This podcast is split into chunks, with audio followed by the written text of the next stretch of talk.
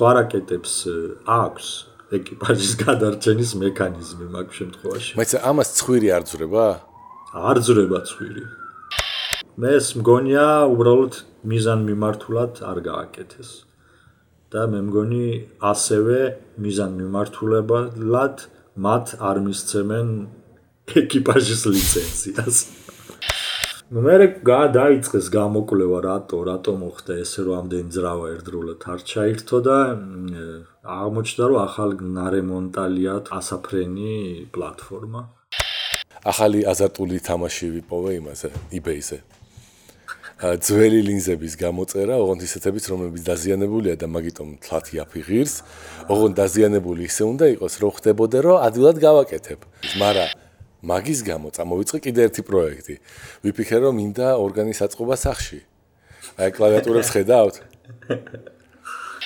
აი ეს პულსირებად, კონვულსიებში პულსირებად ცხეულებად გადაიქცნენ, რომელსაც ლაპარაკი აღარ შეუძლია და შეუძლია თქვა მარტო ესა მე მე მე მე მე და ვიღაცები მოდიან რომ არა მე მაინც მიყვარხარ შენ ხო ჩემი მეგობარი იყავი მიწი და ისა და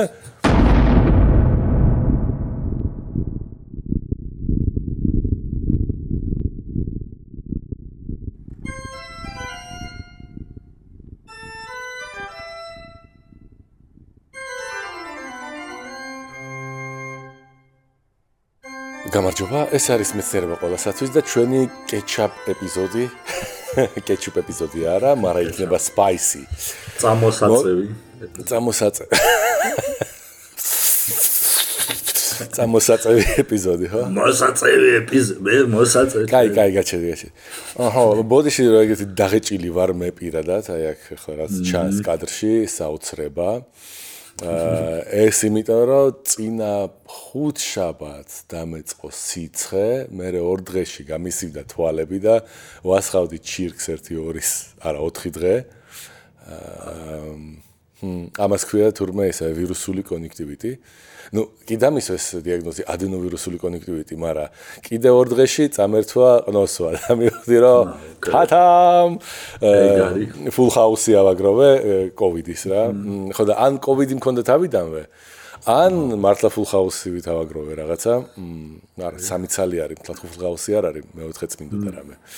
მაგრამ აი ეგეთი რაღაც ბედნიერება მქონდა, ყელი ახლა წკივა.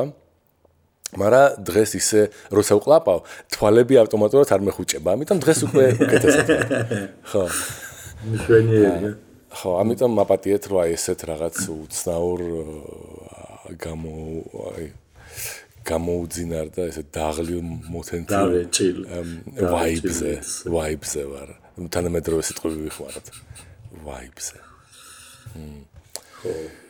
ხო, კაი, კეჩაპ ეპიზოდი. რამდენი ხანია არ გქონია, ალბათ ზამთრიდან შეგვიწერია არაფერი. ზამთრიდან, ხო, ალბათ. ხო, მე და ლუის, თუმცა პოდკასტი დუხს, ქუხს და რაღაც ეპიზოდები დავდე კიდევაც და ის გრანტის შესრულებას ვცდილობ, აი ორი ეპიზოდი დავდე. სინამდვილეში ფორმალურად კიდე ერთი ეპიზოდი დავდეთ დასაწყისში აგვისტოში.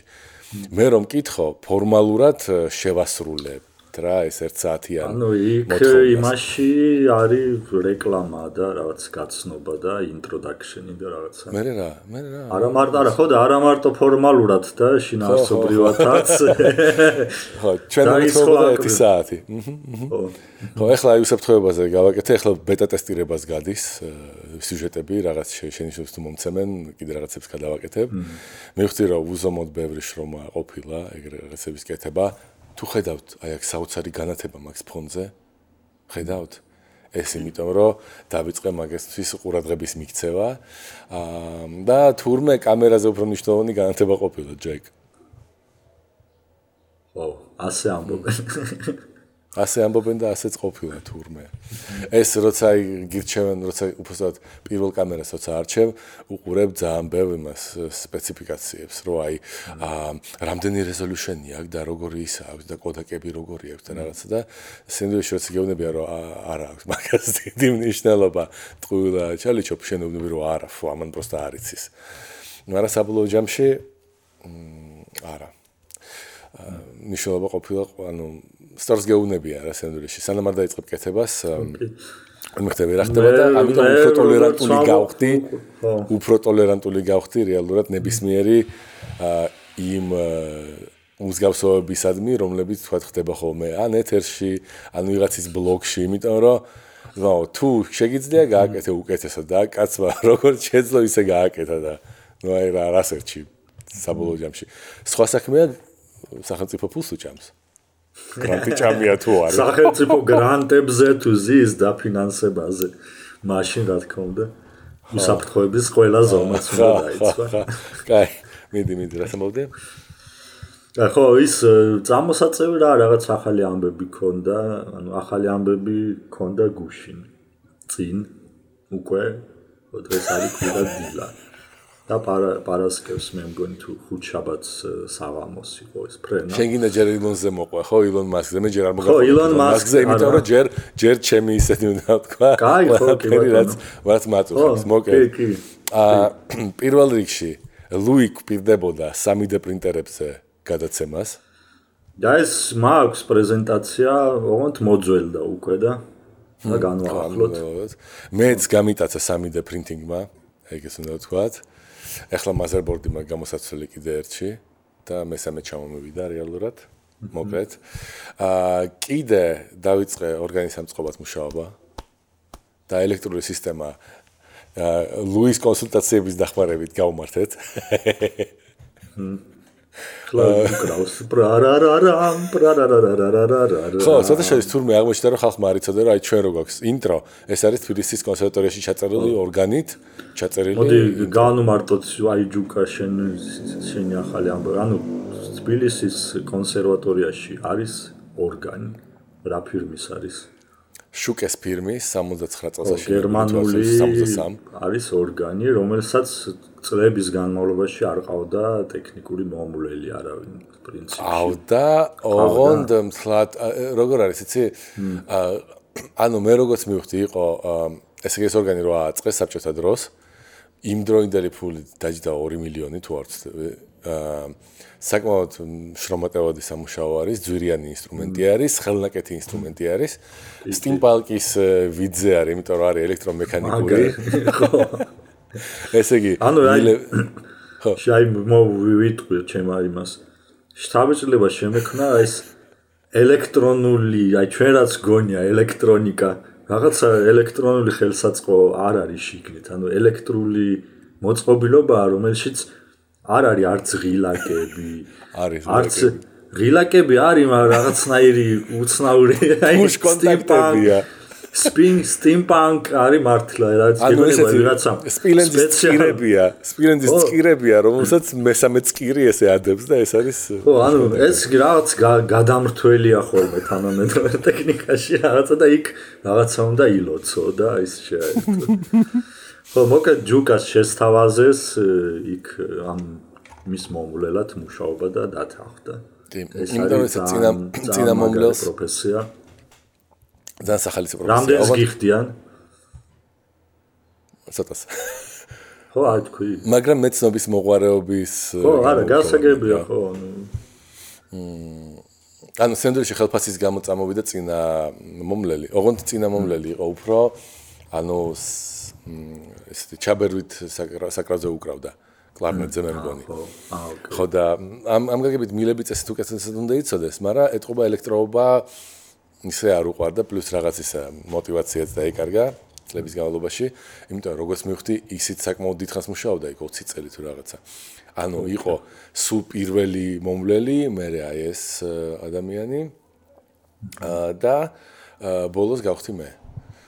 ну ხო და ახლა ვცდილობ გავერკვა. ახლა ჯერჯერობით აი ეს აკუსტიკურ ნაწილს ვერ უმკლავდები, იქ მილები არის ცოტა. აა დაჭეჭყილი დაზიანებული და რაღაცა სხვანაირად უნდა ჟღერადობის შესწორება მაგას მმ მარა overall ძალიან საინტერესო და სახალისო გამოდის მარა მაგის გამო წამოვიწყე კიდე ერთი პროექტი ვიფიქრე რომ მინდა ორგანის აწყობა სახში აი კლავიატურებს ხედავთ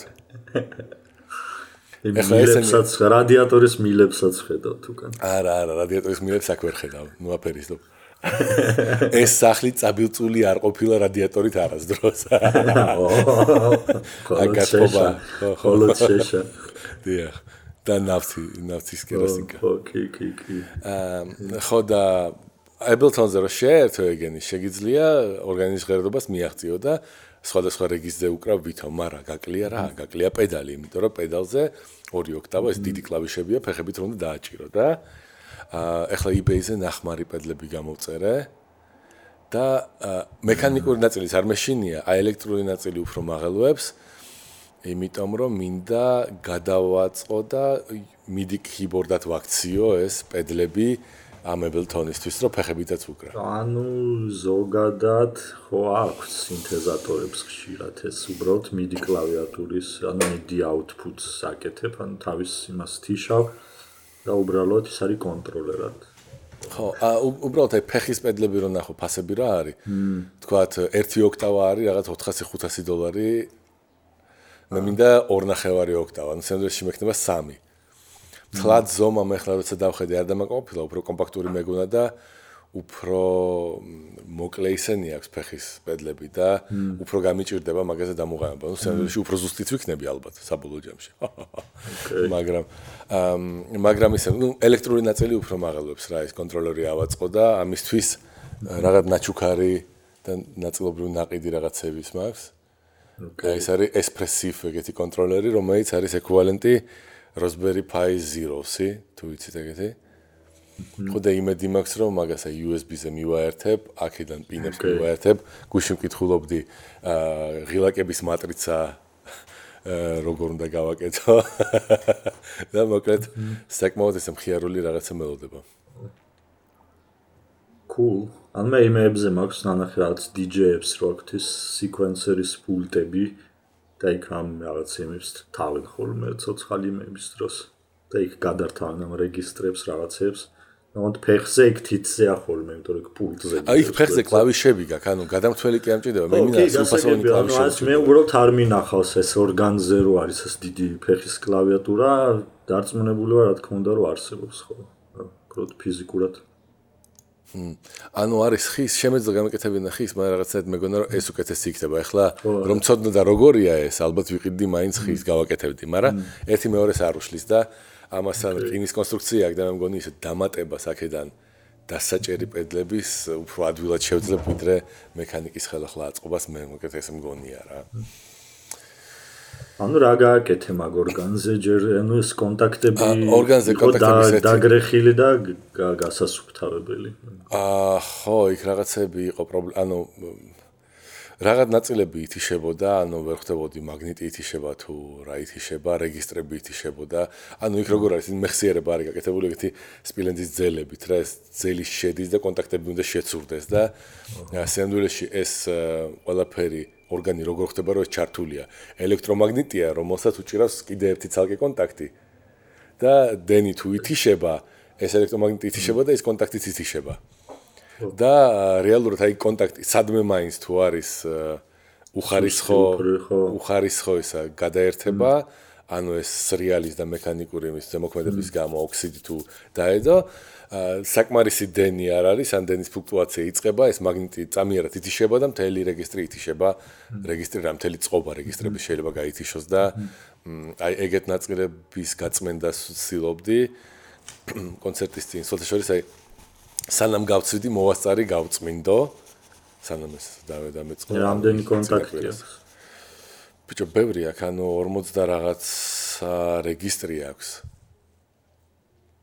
ანუ ეს ნიშნავს, რომ აი დორე მიფასოლესი დო კი არა. ეს კლავიშები არ გულისხმობა, აი როგორ ჟღერს სხვადასხვა კლავიშები მაგი იგულისხმობა. ანუ შეიძლება ერთი და იგივე კლავიშას ანუ შეიძლება შეუცვალო ოდნავ ხმა და მაგას ქვია რეგისტრი. და ერთი 4 არა 5 ოქტავა არის ეგრე რა 5 ოქტავა ჟღერს აი ესე გარდაპედლისა სეტინგები სეტინგები აქვს კი კი კი ხო და 44 ანალოგური სეტინგები კი, და შეგიძლია კიდე ისა წყვილ-წყვილად ჩართო რაღაცეები. აა, კი. რომ უფრო მდიდარი ჟღერადობა იყოს რა. კი. აი ესეთ ელექტრონულ სინთეზატორებზე იქ არის ხოლმე სინუსოიდა, გაქვს საწყისი სიგნალი და მე შეგიძლია დაადო ფილტრები, რამოდენი, რამდენიც გინდა. ანუ ხერხად გადააკეთო, კვადრატად გადააკეთო, მოაჭრა რაღაც ამპლიტუდის ნაწილები და იმის მიგიხედვით რა მიმდევრობით რა ფილტრებს ჩართავ, გეძლევა ეს რა რაღაც ეგეთი უფრო ხმები იმიტომ რომ სუფთა ხმა რა თქმა უნდა ის არის თუ მარტო ის აქვს აკაც შეიძლება იგაკეთო. მაგრამ ეს მილიონ და 2 მილი, ანუ როგორც წესი 1 ნოტს 1 მილი კი არ უშვებს. თუ ძალიან დაბალი არ არის. შეიძლება ზოგ ზოგ მაღალ ნოტზე 5 მილი ერთდროულად უშვებდეს ხაერს. და ეს 5 მილი უნდა ჟღერდეს მიახლოებით კი არა, ზუსტად ერთ სიხშირეზე თუ არა და იწება როგორ ესა ეს თიხმა. რეზონანსული საჭიროა ხო? იწება.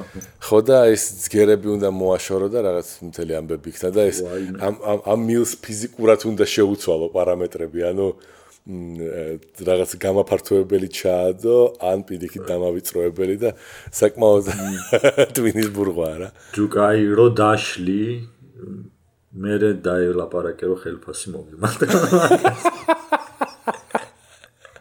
ასტაშირებას უნდა გავიდე იდეაში ახლა იდეა რაც არის ჯერ ჩამოვა თვითონ ეს შუკის ხელოსანი და მე იდეაში უნდა წავიდე მე რომ იქ გამარკვიოს უკვე სხვა ანუ როგორ როგორი მეთოდებით არემონტებენ.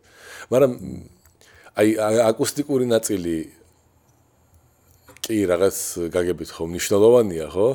მაგრამ ეს თვითონ ორგანისტი, ორგანისტი რომელიც ნუ რომელმაც იქ მომაწყო ხო ეს ლია ბაიდოშვილია. აა ის მეუბნება რომ თავარია ჯერ ელექტრული სისტემა, იმიტომ რომ მუსიკას ვინჩივის შვადაკვრისას შეიძლება რეგისტრი ჩაითიშოსო და ეგეთი არ მომხდარა ახლა.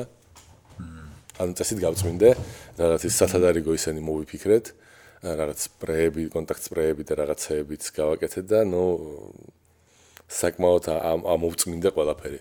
კი ყვირის ეს შუკეს ოსტატი რომ თუ მუშაობს არ შეეხო, მაგრამ ნუ არ არის ეგრე. მუშაობს რო. იცი რა, ანუ ხო რა ვერ გაარკვევ რატომ მუშაობს. ან რატომ ჩაერთო, ან რატომ გაითიშა და ეგ ყველაზე ცუდი პრობლემა როგორც წესი ეგ არის. თუ იცი რომ აი ეს გაფუჭდა აი ამის და ამის გამო, it's okay, მაგრამ თუ გაითიშა და მე ჩაერთო, რაღაცა დობის ის აღარ აქვს უკვე რომ არ ჩაერთვება. და აქ მე მგონი რაც იყო, რომ ირთვებოდა ეს კონტაქტი თუ რაღაც წინაღობა თუ აქვს ცხელდება, ოქსიდს უფრო ცხელფენას იდებს და მე თიშავს რა. თან ეს სპილენზის კონტაქტები იყო ეს სურათები რაც მანახე იმაში და კი კი კი უკვე ჩანდა რომ ეს შავდება რომ შავდება სპილენზი და ალბათ უნდა ცოტა ხო, ჭკურკით არ უნდა წმინდო და ხო, არა, რაც მეც არ ანუ ისევ დაჟანგდება. ბამბით, ბამბით და რაღაცით, ანუ და სპეციალური კონტაქტ სპრეებით წმინდე. სამი სითხე ვიყიდე. ერთი ოქსიდებს აცლის, მეორე აი ამ მოცლ ოქსიდებს აშორებს და მესამე ლუბრიკაციას უზრუნველყოფს, რომ კონტაქტი შესრიალდეს მეორე კონტაქტზე წინაღობის გარეშე. მეორე რეგისტრი. ხო და ყველაზე ძალიან იცი რა გამომადგა ამ იმაში ყველაზე კარგი სკილი რომელიც აღმოჩნდა ეს არის ის რომ 90-იანებში როცა პიანინოს ამწყობის ფული არ მქონდა და ერთმა ამწყობმა მითხრა რომ აგე მავთულები უნდა გადააბაო შენით მაშინ დაშლა და მოშლა ამ პიანინოსი ვისწავლე და მავთულების გადაჭიმება, იმიტომ რომ მისკდებოდა და რაღაცა ხუნდა მექნა. აჰა, ოკეი. ხო და გამოდის რომ ეს ძალიან გამომადგა, იმიტომ რომ ეს მექანიკა მიახლოებით როგორ არის მოწყობილი კლავიშის, მთლად რა თქმა უნდა იქ სხვა მექანიზმია, მაგრამ ძალიან გავს რა, აშკარად ეთყობა რომ აი ამის ევოლუციით მიღებულია მე რა ის პიანინო. ან მარტო გამოცდილების გამო ძალიან მაგარია. ძალიან ძალიან. ის შიგნით შეძრენ და შიგნიდან დაუკრავ. ხო გეუბნები ერთხელ ეს 11 საათი იყო, ანუ როგორ იყო ეს ორგანისტი მოვიდა ვიღაც კონცერტზე და თქვა რომ ის ამაქსო მოგეთ ვერ გაერკვა იმ სქემაში და თქვა რომ აუქსი ართიშავსო რა. თუ აუქსი კი არა ეს გერმანულად რაღაც სიტყვა არის. რომ ეს უნდა გაითიშოს და თურმე ეს გერმანული სიტყვა აწერია მარტო იმ ნაწილს რომელიც თიშავს აა რეგისტრებს და არა მთლიანად ორგანს არ უნდა თიშავდეს. ამას მოლოდინი ქონდა და თიშავდეს. მიწერა ორგანისტს რომ ჩვენ ორგანისტს მიწერა რომ კაროჩე არ მუშაობს რომ ეს არის თიშებაო. იმან მომწერა მე მე მე გავარდი ღამე დავიწყე რაღაცების გაწმენდა ისე და რა მუშაობს რა რა ვიცი ხო რა უნდა ვქნა. თან რადიკალურად არ მინდა შევეხო კონცერტის წინ რა. ხო ხო. ნუ რაღაცა გავწმინდე, ჩავრთე და უნდა და ნახო რა 15 წუთი არ გაითიშება თუ არა რაღაც ისე და წარმოვიდგინე რომ ესე 11 საათია ღამეა, მარტო ვზივარ, ორგანზე რაღაცას ვუკრავ, რომ ის შემოვიდგინე და მეთქი პროსტა წარმოვიდგინე ჩემი სინაგლის დონე რა მარტო ზიხა. 11 საათი ამხელა ვებერთელა აყლაკუდა ინსტრუმენტი აწყობილი და შენ რაღაცაა მარტო ეზიარები ამ სიამოვნებას. რა დააჭერდა იქ.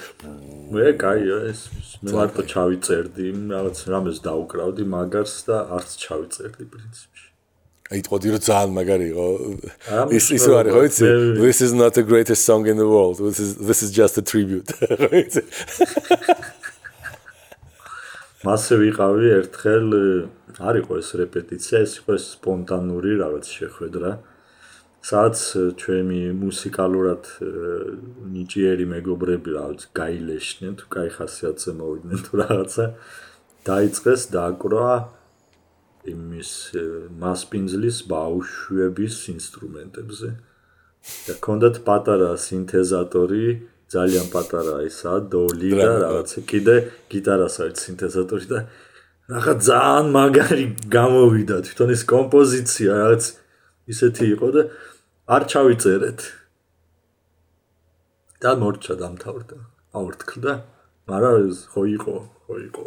ვიცით. აქ აქ მეორე ვარიანტიც არის. ვიღაცა ვაზობდა რომ ისა რომელიღაც წერალზე მოვისმინე ეგ რომ მე კოკაინის ქვეშო აღარასდროს ნარკოტიკების ქვეშ აღარასდროს აღარ დავწერო არაფერსო და რატომო და ბიჭო ერთი ღამე იყო რა ეს კოკაინის ქვეშ ვიყავიო და ბიჭო აი როგორ ვარ ვიცი აი ძალიან მაგარი რაღაცა დავწერეო აი მოგეთ საიდუმლოს ჩავწდი სამყაროსი და დილით რო გამოვიძეო ესეთი ბანალური იშტერე ეწერაო რა მივხვდიო რომ არა. არ ვიყავით კოკაინზე იმიტომ რომ არ გვაქვს მანის ფული არა იმიტომ რომ შენ ზოგადად წინამდე ხარ ნარკოტიკების ლუი. კი წინამდე ისევე როგორც მეცნიერება ყოველასათვის კი არა წინამდე კი ვარ ისედაც. აა კაი. ხო, კაი. ხო, მე მგონი ეს ნაწილი. აა, და კიდე, კიდე ბოლო ხობი. ეხლა რასაც ეხლა ეხლა რასაც ხედავ, აი რასაც ხედავ ეხლა, აი გამოსახულებას, აი ამ ეს ლინზა ახალი აზარტული თამაში ვიპოვე იმაზე, eBay-ზე. ძველი ლინზების გამოწერა, ოღონდ ისეთებიც, რომლებიც დაზიანებულია და მაგიტომ თლათი აფიღირს, ოღონდ დაზიანებული ისე უნდა იყოს, რომ ხდებოდე, რომ ადვილად გავაკეთებ. და ორი ლინზა ასე შევიძინე 40 დოლარად. ძალიან კმაყოფილი ვარ, იმიტომ რომ ისე კარგი ნახმარი რო ყოფილიყო, ეღირებოდა 150-200. ხო, გამოვიდა 40 და შევძელი მაგის შეკეთება და ეხლა შეკეთება აა, სხვათა შორის ლინზაზე გამახსენდა. ვიყავი ჩვენი ფირმის შოურუმში და იქ ნახე რაღაც სკოლაში მიუღიათ პროექტში მონაწილეობა, სადაც მოსწავლეებმა იყიდეს რეფრაქტორის კიტი, რაღაც ანუ მარტო სარკეები იყიდეს მე მგონი. და დარჩენი ამობეჭდეს 3D პრინტერზე. და რაღაც ძალიან პრიმიტიული კონსტრუქცია გააკეთეს ანუ მუყაოს ესეთი ის არის კასრი შიგნით არის ჩასმული სწორედ ოღონდ სარკეები. და ის გააკეთეს აი წინიდან რო უყურებ რა დამავიწყდა იმ რეფრაქტორს რა ქვია? რეფლექტორი ხო არა? ნიტონის რეფლექტორი რეფლექტორია, რეფლექტორის ტიპია, ოღონდ რაღაცნაირად წინი, ანუ აა, ოკეი. იქიდან უყურებ რა, მეორე მხრიდან უყურებ, რაც inverted refractor რაღაც არის. ხო და ეგ იმიტომ არის კაი, რომ ყველაზე კომპაქტურია ზომით და ყველაზე კაი იმებს იძლევა. მაგიტო გააკეთეს და ამ ხელა სარკეზე რაღაც ძალიან მაგარია. ასტროფოტოგრაფიაზე სხვადასხვა პოდკასტი გვაქვს. ანუ ორი პოდკასტი გვაქვს. ერთი აი შენ რაზეც ამბობდი სინუსოიდა და გადახრაზე, ანუ მაგაზე გვაქვს აი نيكოლოზ მელაძესთან ერთად გაკეთებული სინთეზატორებს წერს და მუსიკა დონეა. მოისმინე? კი. ხო და ისე მუსიკოსიც არის და თვითონ სინთეზატორსაც წერს, ანუ მთლიანი პროდაქშენი აქვს თავისი გაკეთებული, ანუ და ის სულ იმაზე არის, რომ აი ახალი ალგორითმი როგორია თან სტრაფი რო იყოს, რომ სინთეზატორი მუშაობდეს, ანუ უფრო iPad-ზე ამუშავებს რა მაგას. ხო და მეორე არის ჩემი აზრით ძალიან მოწინავე ის არის, როდესაც მუსიკოსი იწყებს მუშაობას არა მარტო რაღაც რითმში, მელოდიაში, არამედ შენ იწყებ აი ტონში მუშაობას ან რაღაც ისეთში. ხა ეს თანამედროვე მუსიკაში ძალიან კაია ეს, იმიტომ რომ ძალიან დიდი ეს იყო წინა ტალღა მაგისა იმ 60-იან წლებში ეს მუგის მაგალითად სინთეზატორები რომ მოიგონეს იქ მიეცა საშუალება პირველად შენი ტემბრი შეგეცვალა შენ თვითონ ის ტემბრი შენი ჟღერადობის შეგერჩია ისეთი როგორც გინდა და ეხლა ხო საერთოდ ანუ ის ბგერის გამოცემის ტიპი ან ბგერის ტიპი შეიძლება გააკეთო არამუსიკალური, რომელიც არ ასოცირდება მუსიკასთან და მე გამოიყენო, ამიტომ ეს არის ყველაზე მაგარი მუსიკოსი. ისაც შევხედე ვარ. ოკეი. კი. ნუ ეგეთი ის ქარჩხაც ეგეთი ყავს რაღაც გაგებით რა. კი. ანუ ის გადავიდა, აი უკვე ქარჩხა გადავიდა მუსიკის გენერაციის მეთოდის მეთოდზე მუშაობს, ხო? ანუ ახლა ჩვენ გვაქვს მუსიკის გენერაციის მეთოდი, რომ შენ სპეციალურად გამოყოფ დროს, რომ მუსიკა დაუკრა. და იმ კონტექსტის მიხედვით სხვადასხვა ან შენ წერ მუსიკას და შენთვის უკრავ ეს ფორმატებია ესე ვთქვათ მუსიკის შექმნის და ეს რაღაც სხვა ფორმატია ანუ შენ აგროვებ ჯერ ამ ბგერებს და მე ამ ბგერების დაგროვების შემდეგ აკეთებ სინთეზს და იმას უსმენ მე ხო და აი იმდენად მისული არის უკვე საზღვართან, რასაც აი ზოგადად ჩვენ მუსიკას ვეძახით, იმიტომ რომ ადამიანი ვერ აღიქოს მაინც და მაინც მაგას მუსიკად, მაგრამ პროცესი მსგავსია. ანუ აი ესეც გადის უკვე აი კომპოზიციის საზღვრებს ოდნავ გარეთ და აი მაგიტო ძალიან საინტერესოა. ჰმ. დავსფიჩეთ. კაი და მეორე რაღაცა უნდა მეთქვა კიდე. აა მეორე კიდე ესა ასტროფოტოგრაფიაზე არის ეპიზოდი ახალი. იქა მეათე კლასელი ბიჭი არის ნიკოლოზ გერსამია. ის ძალიან საინტერესო რაღაცაზე ყვება, იმიტომ რომ აღმოჩნდა რომ აა თურმე ყველას შეუძლია ახლა ლამისა გადაიღოს ნორმალური სურათები, იმიტომ რომ ის ძალიან წინ წავიდა კომპიუტერით დამუშავების მეთოდოლოგია ამ სურათების და არსებობს მთელი მეთოდები, როგორ გადაიღო ლამაზი სურათი და ახლა მივხვდი რატომ არ გამომდიოდა, როცა გავდივარ ღამე, მინდა აი ღამე გადავიღო მობილური სურათი და არ გამომდის და ჩავიქნებდი ხოლმე. ახლა ახლა კიდე ვიცი რომ აა თურმე ყველაფერი ესე მარტივი არ ყოფილა, ჯეკ. ბეღურავ.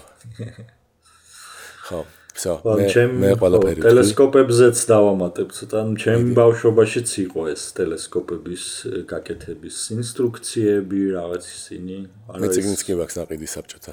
კი კი არა ეს ძალიან პრიმიტიული იყო აი მასთან შედარებით რაც ახლა არის. არ იცი რა ახლა სხვა ახლა დამუშავებაა და მაშინ იყო ფიზიკურად როგორ გამოთალო ლინზა ახლა ვერ ვიტყვი პრიმიტიულია მაგრამ სხვა ტიპის ხელოვნებაა რა. კი კი. ანუ იქ მე მქონდა აი ლინზები უნდა გეპოვა მეტნაკლებად იყო საზღვრები მოცემული რა იმეებში და იმის მიხედვით იმას ზრდიდი უბრალოდ ხო? სხვა ლინზებს თუ ჩასვავდი ერთი და იგივე ის რომ გამოგეყენებინა სხვა იმაზე და აა ძალიან იყო პრობლემა ესე ვთქვათ, ფერებს ურევდა ძალიან და იყო ეს ძალიან გადღაბნილი, ეს ოპტიკა იყო საშინელი. ჰმ. ეგ შიგნიდან უნდა შავი საღებავით შეგეფერა ის ის ის ეს მახსოვს, რომ შიდა მხარე მილის შავად უნდა შეგეღება, იმიტომ რომ ის იმ ქაღალდიდან არეკლის სინათლე უკვე იმდენი იყო, რომ ის იყო აი მწვანე ვარდისფერი რაღაც იმას ხედავდი ესეთი და კაი იყო მაინც. მაშინ არ არ არსებობდა არაფერი. ხო. კაი, შემდეგი. შემდეგი ახლა მასკი თუ ფილმები? ლუი, იმიტომ რომ შენ გუშინ გადაგვაგდე ერთი ფილმის გამო. ხო, არა, იმიტომ რომ წავედი გუშინ, უნდა ჩაგვეწერა, მაგრამ მე დამიძახეს ფაზდაკლება იყო და იმიტომ დავთანხმდი. Avatar The Way of the Water. Shame. Shame. Shame. ანუ ორ ორჯერ იყო ფაზდაკლებული თუ რაღაც ისე მეზარებოდა წასვლა და ისე გავყევი და 3D Max-ში მაინც უყურე, ან IMAX-ში უყურე? კი, კი, არა, კი, IMAX-ში არა, მაგრამ იმაში 3 3 3 3D-ში უყურე. IMAX-ი არ გა არ გაიაფეს. და ნუ ან დებილობა ფილმი. ანუ არ ეხცვენია, რატომ? ანუ ძინა ფილმზე კიდე უფრო გრძელი არის 3 საათი და რაღაც. მაგრამ ის ხაცა ლამაზი უნდა იყოს. რომ მივედი, ლამაზი არა ის, იქ მივედი და ანუ რეკლამები ხო გადის ფილმის წინ 1.5 საათი და აი კინოში გავატარე 4 საათი. კინა რა მოვკვდი. ის იყო, ნუ იგივე არის რაც წინა ავატარი რაღაცნაირად 10 წლის შემდეგ ხო რაღაცა გრძელდება და იქ შემოსევა მეორედ და რაღაც ის არის და ისინი აღარ არიან ცხოველები და ყავთ ვეშაპები და რაღაც ის არის. ანუ იმ აღარ დაფრინავენ სამაგეროთ დაფრინავენ თევზებით. ანუ თევზით წყალქვეშ კი არ დაცურავენ თევზით დაფრინავენ ჰაერში რა ვიცი და ნუ იმედია ეს რეკლამა გაჭრის და Marvel Studio იყიდის ამ კამერებს, იმიტომ რომ სხვა არანაირი ფუნქცია ამ ფილმს. კამერები არა, ნუ იტყვი, იმიტომ რომ მე რაც ნახე, წყლის გენერაციის ახალი მეთოდებია დაპატენტებული რამოდენიმე და მთელი ამ აი ეს ზუსტად ამ ფორმით ეს ფრაზები ყველა ფილმი წყალზე, სადაც არის წყალი, ყველა რო გამოდის, აი მაგას ამბობენ ეს დაიწყო ანიმე რო იყო ეს პონიო ეს არის იმ სტუდიო გიბლის ანიმე რომელშიც არის ზღვა ბევრ ხშირად ხატია ზღვა და წყალქვეშაც ხდება და აი იქ და დაიწერა ეს რაც კოდექსი როგორ უნდა შეახო შეაქო წყლის გენერაცია და იმის მერე იმეორებენ. სუბნაუტიკა პრაქტიკაში აი თამაში ვინც იცით მე არ ვიცი. ხო ანუ იქ არის სურვაივალი არის კოსმოსში ოღონდ პლანეტაზე არის ოკეანე და შენ იქ დაცურა მწყალ წყლის ქვეშ და აცებს აკეთებ. რაზე იყო ვერ გეტყვით? იყო დაახლოებით იგივე რაც წინა ისინი რა. მაგაზე გაცილებით მაგრად ვიხალისე ფილმზე Cocaine Bear. ყველა ტრეში აგრო ხო? ჩემი არისო. ხო. ძალიან მაგარი იყო. ავატარზე არ ვიცი, ანუ უფასოდ თუ მიიღებთ ბილეთს, ან ვინმე თუ დაგპატიჟებთ, ან სახში. უყურეთ კინოში. არ ვიცი. ფიზიკურად ძნელია, ან ან ინტერლუდიაც არ არის. ინტერლუდია არის ხოლმე ეგეთ ფილმებში 15 წუთი შუაში. არ არის 3 საათი. თან რა რა პრობლემა იყო, იცი? აი ბევრი იყო ჩვეულებრივი სცენა, როგორც აი დიდი დინოზავრი რაც ცდილობს რომ ამოგჭამოს ბუჩქიდან, შე რომ ბუჩქში დაიმალე და ეს ყველა ფილმშია პრაქტიკულად ეს რაც დიდი ის გჭამს და იქ იქაც არის ეს სცენა რომ ვიღაცა იმალეო ბუჩქში და ის ოღონდ ეს სცენა გრძელდება სამჯერ უფრო დიდხანს. და მე ის ესე გამოდის ხო კაი ვერ შეგჭამა ხო? მე აქეთ ამ ხრიდან გამოდის, მე კიდე ერთხელ მეორდება ეს ყველაფერი და მე კიდე ერთხელ გამოდის სხვა მხარეს იმბიქჩა და მე კიდე ერთხელ მეორდება ეს ყველაფერი. მე არის სცენა რომ რაღაც ტყეში გარბიან თუ რაღაცა და ეს გრძელდება 1.15 წუთი, ესე მირბიან და რატო? ბიჭო, იცი რა, ახლა ესე იგი გამოვა extended cut-ებიც ამისი თუ არა, ამისი აღარ გამოვიდა და. აა, სარაღა უნდა დაკათო მეტი. დაექსტენდო? არ ვიცი, ვერ დაექსტენდებ. იმიტომ რომ აი აშკარად უაზრო სცენები უკვე მოხვედრილია ფილმში და მე ძალიან მომწონს the Rings იქნება უნდა ამოჭრა. Lord of the Rings-ში რო არის ანუ extended cut-ები 4-7 საათიანი რო არის. მე ძალიან მიყვარს ეგენი. მე ნანახი მაქვს რომელიღაცა და მივხვდი რატომაც ამოჭრეს ეს სცენები. კაი რა. მაგაზე მაგარს გეტყვი, მე უყურე ახლა მეგობართან Star Wars-ის მეორეს თუ მესამეს Revenge of the Sith მე მგონი. სადაც ის აუდიო ტრეკი შეცვალეს. აა აიღეს ინგლისური სუბტიტრები, გადათარგმნეს ჩინურად, ჩინური და Google Translate-ით. და მე ისევ ჩინურიდან გადმოტანეს ინგლისურად უკან და გაახმოვანეს ეგრე. და ეხლა არის გაახმოვანებული Google Translate-ური ინგლისურად და აი ძალიან მაგარია. რატომ? რატომ არის მაგარი? იმიტომ რომ ეს ფრაზები არის შეცვლილი და შინა არ ხვდები მაინც სიუჟეტი ხო გახსოვს. მაგრამ აი დებილურად ამბობენ ხოლმე ძალიან ძალიან დებილურად და ეს რაც უცნაურად ის არის. კაია.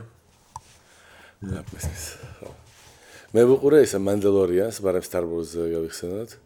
It's okay, მაგრამ ახლა ანუ ცოტა ცოტა მე შვიდეიმამდე ჩავედი მეც. ცოტა უფრო დიდი კლაიმაქსი მეგონა. მე შვიდე არის ყველაზე კაი სერია, მე რომ მკითხო. დამავიწყდა რა ხდება. აი ბოლოს რაც უყურებ. სულ ბოლოს სერია თუ არ გინახავს? აა ვინახავს, მაგრამ დამავიწყდა. კარგი ფილმი, რომელიც არის, ეს არის Ant-Man and the Wasp: Quantum Mania. ძალიან დონე იყო. მოგეწონა? იყავი ხალხს არ მოეწონა პირიქით. მე მომეწონა. სხვა Ant-Man-ებთან შედარებით კაი იყო, რავი. და სხვა Marvel-ებთან შედარებითაც კაი იყო. ანუ რაც ეგინებოდა უფრო ლოკი არისო, ხო? ვიდრე ანუ ლოკი ვისაც გაქვთ ნანახე ზუსტად ლოკიში ვინც არის მთავარი ბოროტი, მანდა არის მაგ ფილმში. კი, ანუ ეს ანტმენის ისტორია და მთელი ეს ამბები რაღაცნაირად არის შუაში, ამ თხრობის მიხედვით, ამ თანოსის ისტორიასთან თრად კავშირში არ არის და არის უფრო მულტივერს მხარეს. ანუ თანოსის ისტორია ხო კომიქსებში ცალკე ამ ეგ არის მთავარი ხაზი მაგის თავგადასავლების. რაღაცნაირად ეს ანტმენიც ჩართეს იმ იმაში რომ იყოს თანოსთან და რაღაცნაირად ამ იმაშიც. ან ძალიან ვიზუალურად მაგარია, იმიტომ რომ იქ ჩადიან იმ კვანტუმ რეალმში და იქ მთელი ცივილიზაციებია, რა თქმა უნდა, და ეს თვითონ იქაური ყოფა ცხოვრება არის ძალიან სახალისო. და მივხვდით როგორი არის კვანტური სამყარო საბოლოოდ. ხო, ანუ ეს წარმოდგენილია ისა იმე მაქვს მაგალითად არის ესეთი ფირმა, რომელიც აწარმოებს ატომური ძალების მიკროსკოპის ზონდებს. ანუ ატომური ძალების მიკროსკოპი არის ესეთი ხელსაწყო, რომელსაც აქვს ატომურად ბასრი ნემსი, რომელსაც უახლოებს რაიმე შესასწავლ ობიექტს. მაგრამ მას არ ეხები, იმიტომ რომ ეს ნემსი გაგიტყდება, რა თქმა უნდა, მაგრამ იმდენად ახლოს რომ მიდიხარ უკვე იმ ზედაპირთან, რომ ის იმ ველებს გრძნობს, იმას ზომავ. და ესეთმა ერთ-ერთმა ფირმამ გამომიგზავნა საჩუქრად პოსტერი ნანოს ამყარო იქ არის. და იქ არის ეს რაც თმები, რაღაც ისინი უჯრედები ეს სამისგან არის ესეთი გადიდებული რაღაც სამყარო და ეს ტურისტებივით ეს მეცნიერები მიდიან ამ ნანო სამყაროში და არის ზუსტად აი მაღაზია ფილმი და ხო არის ძალიან უაზრო კომედია და ეს ოჯახური მომენტები ძალიან კრინჯულია ეს ყველა ამერიკულ ფილმში. არა კაია ფერები ისა მუსიკა ძალიან ასწორებს.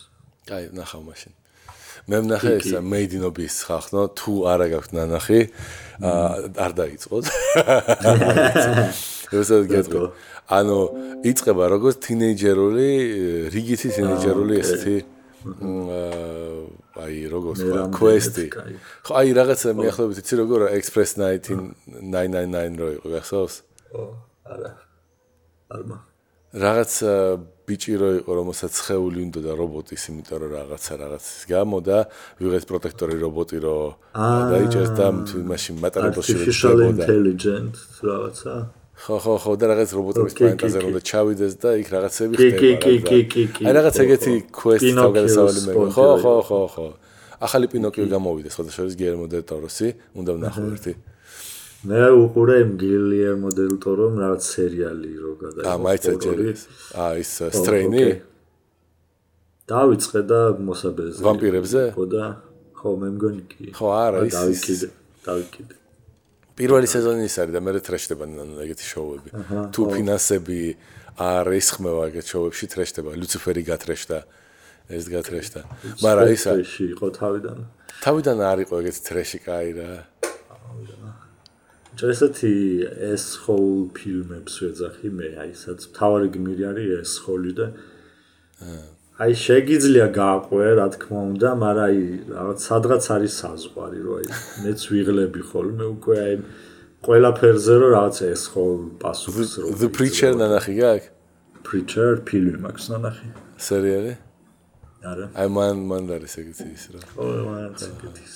ის ამ ხე მეტალ იმებში რეალიებში ესეთი გაშარჟება არის აი მენა ბები აი ბებიების დონე. იმდენად გაშარჟება. ხო. whatever made in abyss. ესე იგი ჯერელოდები რაღაც რაღაც ის არის მისტერი არის და არტეფაქტებია და რაღაცა ცუდი მოზდის ხალხს. მეორე სეზონში რაღაცნაირად დარქდება, საკმაოდ დარქდება ეს ყველაფერი. ანუ იმიტომ რომ რაღაცა ისეთი ხდები, რომ რაც ხდება, ეს სისხლიც არ არის, იცი რა, რაღაც body horror-ი უფრო არის რა, რომ აი რაღაც სიღმეზე რო ჩადიხარ, იქ რაღაცა შენზე მოქმედებს და აი როგორც იმაში ზონა რო გარდაქმნის რაღაცებს, ის შენს გარდაქმნის და ვიღა ტიპები არიან, რომლებიც აი ეს პულსირებად, კონვულსიებში პულსირებად ცხეულებად გადაიქცნენ, რომელსაც ლაპარაკი აღარ შეუძლია და შეუძლია თქვა მარტო მე მე მე და ვიღაცები მოდიან რომ არა მე მაინც მიყვარხარ შენ ხო ჩემი მეგობარი იყავი მითი და ისა და ანუ ამას ყველაფერს უყურებ და ოკეი ეგეთი ხარ და მესამე სეზონი რაც ნახე იქ იყო მკვდრად დაბადებული ბავშვები, რომლებიც ვიღაცამ ჭამეს, იმიტომ რომ გამოჯამთელებული იყვნენ. მე როგორ უნდა გამოისყიდო ეგეთი ცოდვა? როგორ უნდა გამოისყიდო? აბა შენ ესეთი ცოდვა, რომ გამოჯამთელებული ჭამეს. შენ უნდა ჩაატა. შენ თავი უნდა მოიჭრა და ვიღაცებს აჭამო, რომ ისინიც გამოჯამთელდნენ და what? ო, გადააჭარბეს როგორ ჩანს ვერ დააბილანსეს. არა, ხო და იქ ვიღაცა ბაზრობდნენ ეს რევიუები ვნახე, ანუ როცა ესე ვუყურე მეთქი, აა, თან ისე ისე დაემთხვა, რომ ორი წლის წინ როცა ვუყურებდი მაგას, მაშინაც კოვიდი მქონდა. წინა სეზონზე, ახლა სეზონს რო ვუყურე, ახლა კოვიდის პონჩი ოღონდ, ანუ თვალები საყურებელი ფილმი. ანუ სენდრეში ორი დღის წინ, თუ სამი დღის წინ გამეხსნა თვალები მარტო ისე რომ შევძლო რაღაც ფილმის ყურება. ხო. აა ხო და რეალურად აა მივხვდი რომ ანუ ხო ეს რევიუებს რო ვუსმენდი იქ ახლა თქვა ნუ არა ხო ხვდებითო რომ აქ უფრო შინაარსის გადმოცემა უნდა დათო იმიტომ რომ უფრო დარქისკენაცო შეეძლოთო წაეყვანას და მე რო ვფიქრდები კი შეეძლო წაეყვანო უფრო დარქისთვის მაგრამ რაღა იქნებოდა ეს. ხო ანუ რავი ხო ანუ კრონენბერგის ფილმები რო არის აი ეგრეა ხოლმე იქ რაღაცა ხდება ხდება ხდება და ნუ აქვს რაღაც ფსიქოლოგიური მნიშვნელობაც აქვს იმას რაღაც დრამა ხოლმე ან რაღაცა და მე სიმბოლურად გადადის აი ბოდი ჰორორში და ხვდები რომ ეს იმ დრამა იწევს იმას რომ აი ჩვეულებრივ რაღაცების აღქმა გემახინჯება ესე და ძალიან კაია იქ და ესე პირდაპირ ნახე მოდი შეიძლება შეიძლება ვეცდები ვეცდები უყურო იქნებ კაია ხო ну ყოველ შემთხვევაში დას დასამახსოვრებელი და დამომახსოვრებელი ის არის. აა ხო მაგრამ ნუ ისა Attack on Titans მაინც რა თქმა უნდა ველოდებით ველოდებით ბოლო სეზონს. ოკეი უბრალოდ ბოლო? სეზონის ბოლო ნაწილის ბოლო ნაწილს. რამდენი სეზონი? Final Seasons 2 Part 2-ს ველოდებით. ო ძალიან ბევრები იყო ეგენი. აცეთი 10 წლის წინ მახსოვს რაც იყო. ხო, ერთ-ერთი აი სახსნა ბოლოში არ მომეწონა, მაგრამ დანარჩენი ძალიან კარგია, ანუ ის დილემები რაც არის არ ვიტყვი ხარ და სპოილერებ რა მანგა. არა, მე მეც არ ვიცი და მე სპოილერებზე არა მაქვს არავითარი პრობლემა. მე ისე ჯერ ფლოტს ყვითულობ ხოლმე იმაში ვიკიპედიაში, რომ ფილმზე წავიდე თუ არა, აზრი კონდეს. მაგრამ მე როცა უმეტესად არ მაინტერესებს ხოლმე სიუჟეტი. არა, მე პირიქით სიუჟეტი უფრო მაინტერესებს. ძალიან დებილობა სიუჟეტია ხოლმე. რომ რომ ციცი გიადვილდება, ეგ მართალი ხარ, მაგაში სიუჟეტი თუ იცი, გიადვილდება ფილმის ყურება. არა, ესეთ მანერაში იღებენ, ესე აი. მე ბოლო ფილმი, აი ეს ბოლო Star Wars-ი მაგალითად რაც იყო, სოციალ ანზო ანზორი კერდა. იმდენ შაყირობდი ანზორი, ანზორი, ანდორი რაც არის, ძალიან კარგი, ძალიან მომეწონა. ანდორი მაგარია. ხო, აა მანდალორიანი it's okay რა შეგიძლიათ უყუროთ. ბობა ფეტზე აბა ძალიან ვესტერნს დაიმსგავს ეს მანდალორიანი და. არა, ეხლა აღარ იყო ეგეთი ვესტერნი, მაგრამ უბრალოდ აი უფრო ძლიერი კლაიმაქსი გინდოდა რა. მე არ მომწონს რომ ის პერსონაჟები რომლებიც აი მნიშვნელოვანია Star Wars universe-ში ის რაღაც დამხმარე იმება თქავთ გამოყვანილი მანდ. ანუ ეს ბოკატან ხო ეს რო არის მანდალორიანების მეფე.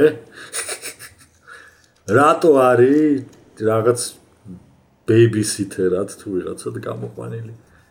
იმიტომ რომ აი ეს არარეალისტური სიტუაცია იმ შინაგანად რაც ისარი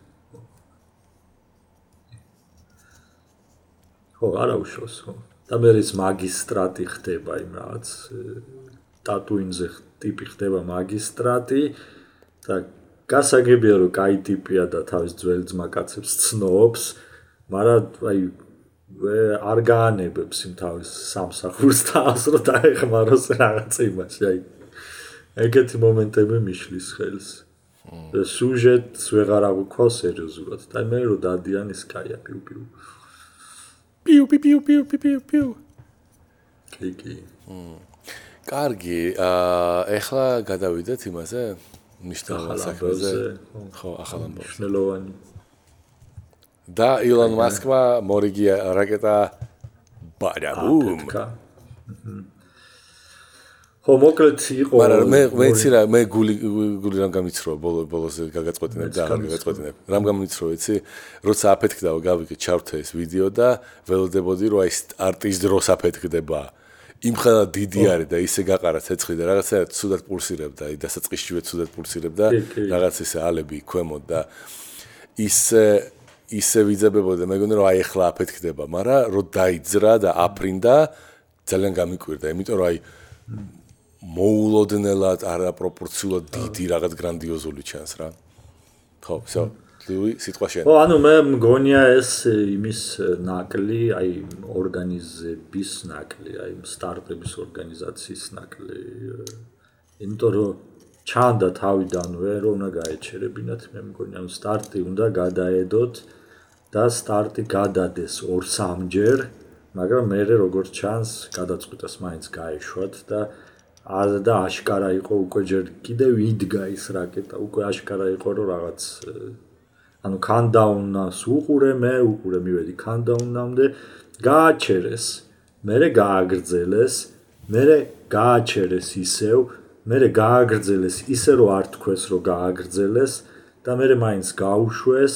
და აი მე ახლა პრეზენტაციაში განახებ, რომ უკვე აი მაგ ეტაპზე აი აბა დაგუშერე, დაგუშერე, დაგუშერე. ხო, კაი, ანუ ახრთოვანდი მე ამ მოვლენით SpaceX-ის გაფრენა და რა ვიცი, მოკვდი გუშინდებით, რითი ახრთოვანდი კაცო.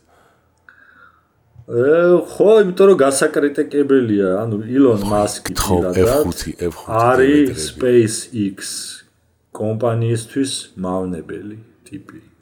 ესე მგონია მე. აა რა მე მგონი ახლა ისა ჩანს ეკრანი ხო ხო მოკლედ Starship პირველი ის უნდა გაფრენილიყო ორბიტაზე ეს აღარ იყო სატესტო რაღაც ისა პირველად უნდა აფრენილიყო ორბიტაზე SpaceX-ის Starship ხო მალდი და რა თქმა უნდა აფრენის პროცესში აფეთქდა გეტყვით რატომაც ანუ გაშვება იყო ესეთი აი პირველი მასე არის ის შავი ნაწილი ზემოთ. ჩემ მაუსი ჩანს? აჰა. კი. ანუ ეს არის თვითონ Starship, SpaceX Starship. ეს არის დაახლოებით ზომით Space Shuttle არის აი ქვემოდან დაახლოებით ამ რკინამდე. მ. ეს არის Space Shuttle-ზე ოდნავ დიდი ასევე მრავალჯერადი მრავალჯერადი გამოყენებადი 20-30% დიდია ხო? დაახლოებით, ხო? აა სხვა პრინციპით არის შექმნილი ეს ანუ ეს აღარ არის თვითფრინავის ფორმა, მაგრამ დაახლოებით თვითფრინავის პრინციპით უნდათ რომ დაბრუნდეს ხოლმე. იმის და განსხვავებით, რომ ეს უკანა ნაწილით შედის, მე მგონი მე ჯდება ატმოსფეროში, ჩვეულებრად ჯდება ესე. მე მგონი ქვევოდა ნაწილით არა, გვერდ აი ესე მუცლით ვარდება ქვემოთ. კი, კი, კი, ანუ მთელ რიგ მანევრებს ატარებს ის ატმოსფეროში დასამუხრუჭებლად და დასაჯდომად. ხო და იცი რა მაკვირვებს, რომ ანუ რაღაცა მაკვირვებს ხო, რატომ აქვს ცილინდრის ფორმა შემ შემთხვევაში, როდესაც უნდა გქონდეს აშკარად თვითფრინავთან უფრო მიახლოებული ფორმა. იმიტომ რომ ჯდება თვითფრინავის პრინციპით რაღაც ეს მანევრირებას აკეთებს. ჩემი აზრით ეს ცილინდრული ფორმა შეუშლის მაგაში. მე რაც ნახე, ანუ იდეა რაც არის, მე როგორც მივხვდი, უფრო რაკეტა უნდა რომ იყოს. ამიტომ ეს თვითფრინავის ფორმა გაფლანგვა იქნებოდა რესურსის ალბათ და და ამის შემდეგ რაც მაკვირვებს, იცი რა არის იმ შატლზე, მახსოვს ძალიან ბევრი კერამიკული ის იყო თბო ამრიდი თუ რაც არის თბო. აი შავი ისინი რაც აქვს, ეგ არის კერამიკული თბო ელემენტი. აბლატო. ფარები? აა, ოკეი. კი, კი. ანუ შატლის შემდეგი განვითარება რატომღაც არის შეტანილი ცვლილებები კონსტრუქციაში. არ ვიცი რატო, მე ვერ ხვდები. უი ჯუკა გესმის? მე მესმის, მე ყველაფერი მესმის უბრალოდ ეს. უბრალოდ შენ კამერა გაქვს. ხო.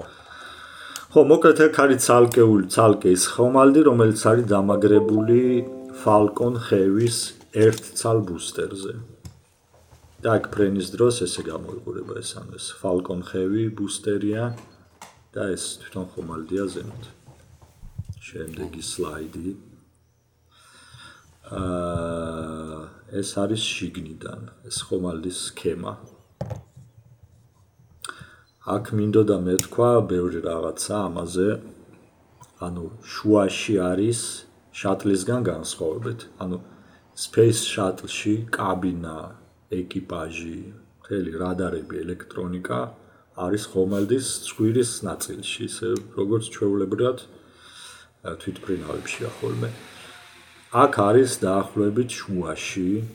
ნუ შუაში არა, მესამე მეოთხედში. ხო, კი. ანუ წინ აქვს თხევადი ჟანგბადის აუზი და წინ ასევე ჰქონდა, ეხლა მე მგონი აღარ აქვს. და დამატებითი საწვავის აუზი, ხო. მაშინ ასევე ძირითადი ჟანგბადის და საწვავის აუზი ასევე აქვს გვერდზე. და ამ ორ აუზს შორის არის ეკიპაჟი. ხლა ეს აუზები ცალკე რატოა გამოტანილი? ეს გასაგებია, იმიტომ რომ აქედან იღებ სტარტისთვის საჭირო საწვავს. ანუ შენ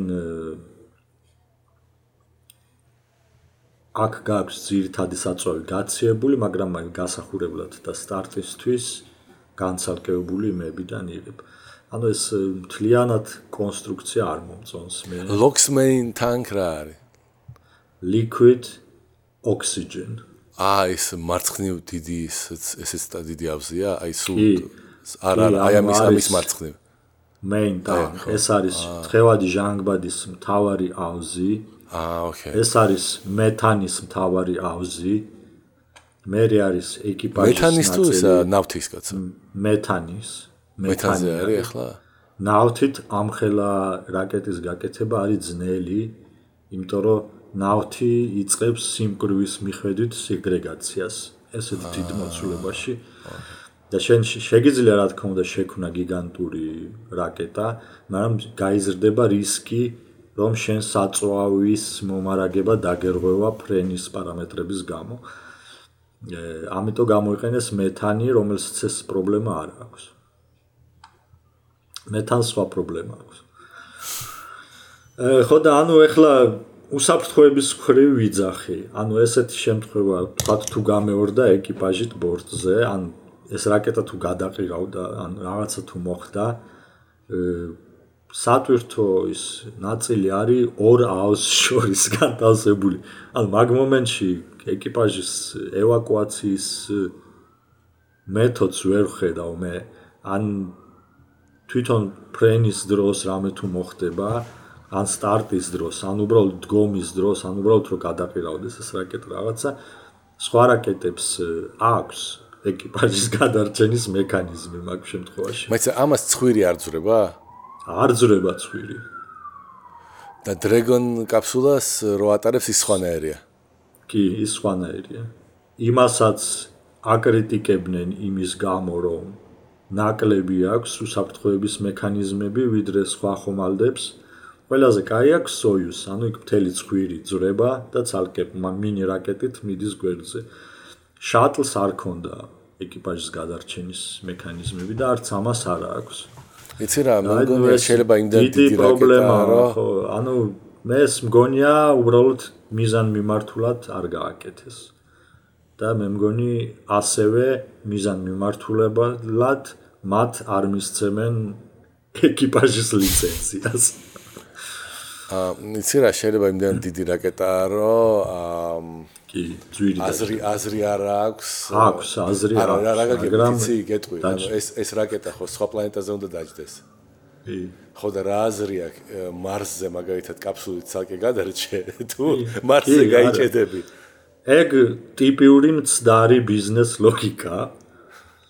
ანუ რა თქმა უნდა, კონსტრუირების დროს ეკიპაჟის გადარჩენის მექანიზმი შეიძლება დაждდეს ნახევარი თელი რაკეტის ფასი და არ იქნას არაერთხელ გამოყენებული, მაგრამ მაგისი ეფექტურები, ეფექტურობის საზომი არ არის ეგ. რამდენად ხშირად გამოიყენებ, არამედ როდესაც დადგება გამოყენების მომენტი, მაშინ რამდენად ეფექტურია. და მომხდარა შემთხვევები, რომ გამოუყენებიათ. სოიუზის ყველაზე ბოლო ეკიპაჟით ავარია რომ მოხდა, ეგ მოხდა ზუსტად ბუსტერი დაზიანდა, ვერ გავიდოდა ეს რაკეტა თავის პარამეტრებზე და მაშინ გამოიყენეს ეს ავარიული დაჯდომის სისტემა. და არანაირი რისკი არ შეექმნათ ასტრონავტებს, ესე ვთქვათ. და ანუ აქ უბრალოდ ამაზე კონსტრუქტორებმა არ იფიქრეს საერთოდ. არ ვიტყოდი ალბათ რაღაც მიზეზების გამო. არა, არის ძალიან დიდი განმარტება არის დაწერილი, სადაც დათვლილი არის რაკეტაში ელემენტების რაოდენობა, რამდენჯერ გაიზრდებოდა ეს ამ უსაფრთხოების სისტემას თუ დაამატებ, რამდენად იზრდება რისკი მთლიანად, იმიტომ რომ გააქვს ეს სისტემა და ეს რაღაცნაირად მასონურად გამოითვა, გამოთვალეს, რომ დაახლოებით იგივე უსაფრთხოების გამოდის ამ სისტემის გარეშე მაგრამ ნუ ეს არის დებილური ლოგიკა. ნა ვაღიაროთ, რომ ეს არის ბიზნესმენების და იმების ლოგიკა. ფული უნდა დაზოგო. არა, ის არ იქნება იმ ადამიანის ლოგიკა, რომელიც ზის რაკეტაში. მე მგონი ეს ადამიანი იმსახურებს, რომ მინიმალური რაღაც შანსი კონდეს. იცი რა მე გამახსენდა იმაში ჯუკარო ეს არის ზომის ბრალი. აა იმიტომ რომ მეც მეც ეს იმას დავამატებ. ანუ თუ გახსოვს სატესტო სტრებზე ამერიკელებს აუფეთქათ ერთ-ერთი აი სანამ თვარეზე დაждდნენ სამი კაცი ჩაეწვათ კაბინაში და იმის გამო რომ სუფთა ჟანგბაც ხმარობდნენ კაბინაში და მაშინ რასაც ლაპარაკობდნენ ეგეთი ის ჰქონდათ, რომ იქ აღალება როცა მოხდა, წნევა გაიზარდა კაბინაში და მექანიზმი ჩამკეტი ამ კაფსულაში იყო ისეთი, რომ სპეციალურად ისე იყო გაკეთებული, რომ კოსმოსში რო არ გაიღოს კაბინა, შიგნიდან წნევა მას კეტავდა. და ეს უზრუნველყოფს, რომ როგორც ესეთი სარქველი მუშაობს რა, ეგ ანუ კოსმოსში გადიხარ, გარდა წნევა არ არის და თვით დაიკეტა, თვით ჰერმეტიზაცია მოხდა. თვით დაკეტება. ხო და ამის გამო შანსი არ ქონდა ეკიპაჟს რომ გაეღო ის შიგინდან, იმიტომ რომ ნუ ვერ მოხდება. და მთლიანად გადაამუშავეს მექანიზმი და უფრო ანუ წესით აი ეს თვით დაკეტვადი აღარ იყო. წესით ანუ შეიძლება ესე გაააფეთქოს იმან აქვე წნევამეს, მაგრამ სამაგიეროდ რამე თუ ხდება, უფრო ადვილად შეიძლება ის გახსნა და გააღო და თავისით გაძრება კიდე ეს კარი. ხო, ანუ ეგ ცნობილი ისტორიაა კი და აი ზუსტად მან პირველი ეკიპაჟი დაიღუპა, იმიტომ რომ ეს დედამიწაზე ტესტებს გადიოდა და დედამიწაზე მოსახერხებელია, რა თქმა უნდა. ანუ შიგნით იყო შექმნილი ორი ატმოსფერო ჟანგბადი და ეს ეს აწვებოდა შიგნიდან წნევა და კეტავდა ამ ლუქს და ეს დედამიწაზე ძალიან მოსახერხებელია, იმიტომ რომ იმ ჟანგბადს უბრალოდ გამოუშვებ, ჩვეულებრივად გაიღება ეს ლუკი. ანუ ეს პირობები, ტესტირების პირობები ძალიან განსხვავდებოდა იმ პირობებისგან, რაც რაშიც უნდა ემუშავა და სწორედს გააკეთეს მე, ანუ მაგაზე ბევრს ამბობდნენ შეცვალეს. და ის ჟანგბადიც შეწყვიტეს. ხო. და ადრე ჰელიუმით სუნთქავდნენ და მე როდესაც გაიგეს რომ საბჭოთა კავშირში რაღაცა ეს აზოტი ჩვეულებრივ ატმოსფეროს კუმავდნენ ჩვეულებრივ ანუ რაღაც სხვა წნევაზე არის მე მგონი. და ჟანგბად სუნთქავენ მარტო აი სკაფანდრის ჩაცმის წინ. ანუ ჟანგბად სუნთქავენ სკაფანდრში იმიტომ რომ დაბალი წნევა შეიძლება გააკეთო ანუ ჟანგბადის ანუ 1/5 წნევა გაქვს მე მგონი რეალურად იმაში ხოდა მე რაჩვენებ ასანთი როგორ შეიძლება ანუ ასანთს რა მოზდის სუფთა ჟანგბადში თუ აანთებ და წნევას თუ ზდი ხო. და უბრალოდ რეალურად რაც მოვიდეთ იქ ნაპერწკალი გავარდა და პლასტიკმა დაიწყო წვა. ისეთი სისტრაფით რომ ვეღარ გააჩერეს. კაი, მოდი შევი ახლა იქ სქემა გვიყვარს. ხო, არა, სწორი, ანუ არის რაღაცა საფეხურები აი ამ დაცვის და რომლებიც ჩვეულებრივ აი ესეთ რთულ ტექნიკაში ესეა ხოლმე. ანუ რაღაც არის ელექტრონული დაცვის სისტემა, კომპიუტერული დაცვის სისტემა, მე არის რაღაც უფრო რელეზე ესეთი. მე არის რაღაცნაირად მექანიზმი ისე არის შექმნილი, რომ გაფუჭდეს, არაფერი არ დაშავდეს. და ესეთი საფეხურები არის და ბოლოს არის კატაპულტირების ის რაღაც სავარძელი. თუ თლათ ყველაფერი აფეთქდა, იმ გადახტომა მაინც მოასწრო. ხო და აქ როგორც ჩანს სხვა მიდგომა გამოიყენეს, ანუ ესეთი სხვადასხვა ტიპის უსაფრთხოების სისტემები არ გააკეთეს, ანუ შეიძლება იმდენად რთულია უკვე ეს ხომალდი, ანუ შატლის დასმა კიდე შესაძლებელი იყო ხელით, თქვა ორბიტაზე გაგეთიშა ელექტრონიკა. ისინიც დაუსვიათ საბჭოთა ისინი, ანუ ელექტრონული სისტემის მაგივრად გამოუყენებიათ ის შუშაზე დახატული ის კუთხე და ის ჰორიზონტთან გაასწორეს ის იმ კუთხით და იმპულსი წამზომით გაზომეს, რამდენი ხანი უნდა ჩართონ ის ძრავა და ეს შეგიძლია დაждდე. ყველაფერს რო გაფუჭდეს და ну შეიძლება უბრალოდ Starship-ის კონსტრუქციულმა სირთულემ უკვე გადააჭარბა რაღაც ზღვარს და იქ ელექტრონიკა თუ გაფუჭდება, ისედაც აზრი არ აქვს. შეიძლება რაღაც ესეთი მაგრამ რაღაცნაირად ის არის. ეს არის ძრავა იმის მეთანის. არ ვიცი რატოა სლაიდზე. შეიძლება იცი რა არის ლუკი აქვს გაკეთებული რომ თვითონ და გადახტე რაკეტიდან მაგდროს. აუ იცი იგივე ის გაუკეთეს შენიშნა ამ დრაგონზე, ანუ ყველაფერი იყო touch screen-ზე. არა არ გაქვს ალტერნატიული მეთოდი თქვათ საჭეც რო კონდეს დამატებითად ხო ანუ გიწევს ერთი და იგივე სისტემას ხმარობ კრიზისულ და არაკრიზისულ პირობებში და ესე არ არის მიღებული. მიღებულია კრიზისულ შემთხვევაში კონდეს უფრო პატარა რაღაც საჭე. გემებზეც ეგრეა, ანუ ძირთადი მართვის პუნქტი იქ არის კაპიტანის სიმაზე, მაგრამ გაქვს სარდაფში იმაში, სადღაც მექანიკურ ნაწილში გაქვს ასევე იზოლირებული ოთახი, ტყვია გაუმტარი, სადაც შეგიძლია კრიზისულ პირობებში ჩაჯდეს ის კაპიტანი, ანუ გაიქცეს იმიდან პირატები თუ დაესევიან, კაპიტანს შეუძლია ჩავიკეტოს პატარა ტყვია გაუმტარ ოთახში, სადაც საიდანაც შეიძლება მთელი გემის მართვა. და ეგეთი რაღაცები არ არის აქ. უნდა იყოს. ეს წინა სლაიდი დააბრუნე, რატომ უკვე მოგიყვები ყველაფერი მაგაზე? არა, დავიც დავიწყებ მოყოლას.